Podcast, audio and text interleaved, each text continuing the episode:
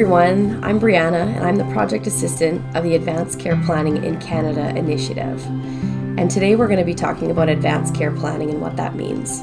I'm sitting here with Marianne, who's the director of the initiative, and hopefully we'll have some fun.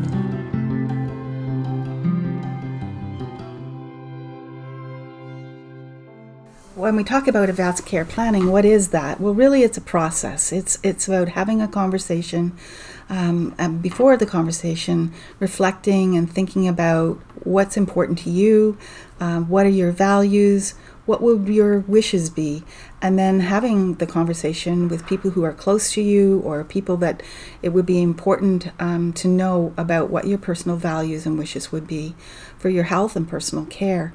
Um, if there came a time when you weren't able to speak for yourself. So uh, it really is about having discussions, conversations with your family and friends, and particularly with someone who's called your substitute decision maker. That's a person who would speak for you if you were not able to speak for yourself.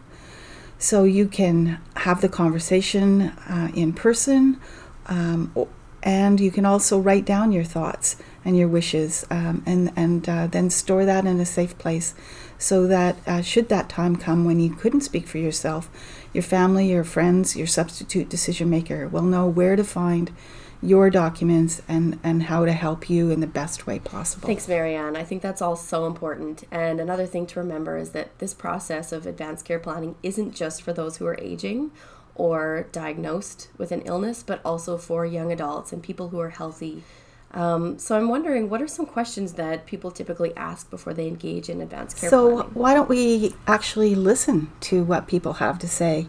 Uh, what what are the voices out there? What are the kinds of questions people are asking? Absolutely. Here we go.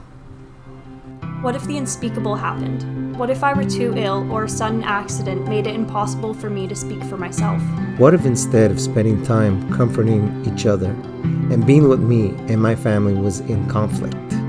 What if my family wasn't sure about what I would want?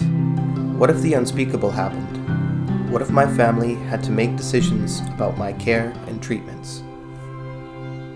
Definitely some important questions, and I think it really shows how this is a really big topic and, and it really applies to everybody. If you haven't had these conversations with your loved ones, and if you haven't created an advanced care plan, whether that's talking about it or writing it down, any of these scenarios could happen to you, and you could find yourself asking these questions. Advanced care planning is about thinking about your future health and personal care and how that fits into your values, your preferences, in your own unique situation. It's about sharing your thoughts with people and that you care about and naming someone you trust uh, to speak for you, um, also known as your substitute decision maker. That's right, Brianna. Actually, uh, the Canadian Hospice Palliative Care Association recently asked Canadians what they thought about advanced care planning, and um, they they talked to people across the country in all provinces and in all of the territories, and what they found was actually very surprising.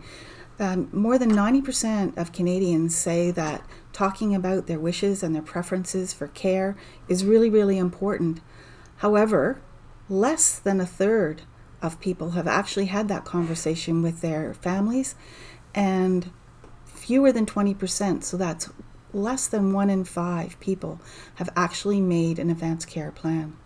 So people think it's important to do, but we certainly haven't seen the behavior match that. So, what we really want to do is raise people's awareness, get them thinking about what is advanced care planning and making it a normal part of life, a normal part of what you do to be prepared for uh, living wow, well. That's all really interesting. I'm surprised that so few Canadians have done advanced care planning, considering how many of them feel that it's an important thing. So, if you're someone who's interested in learning more about how to do an advanced care plan, um, there's actually quite a few tools and resources. There's even a workbook online that you can access, and um, it helps you reflect and you can flip through and see what you might want to write down as your values and wishes.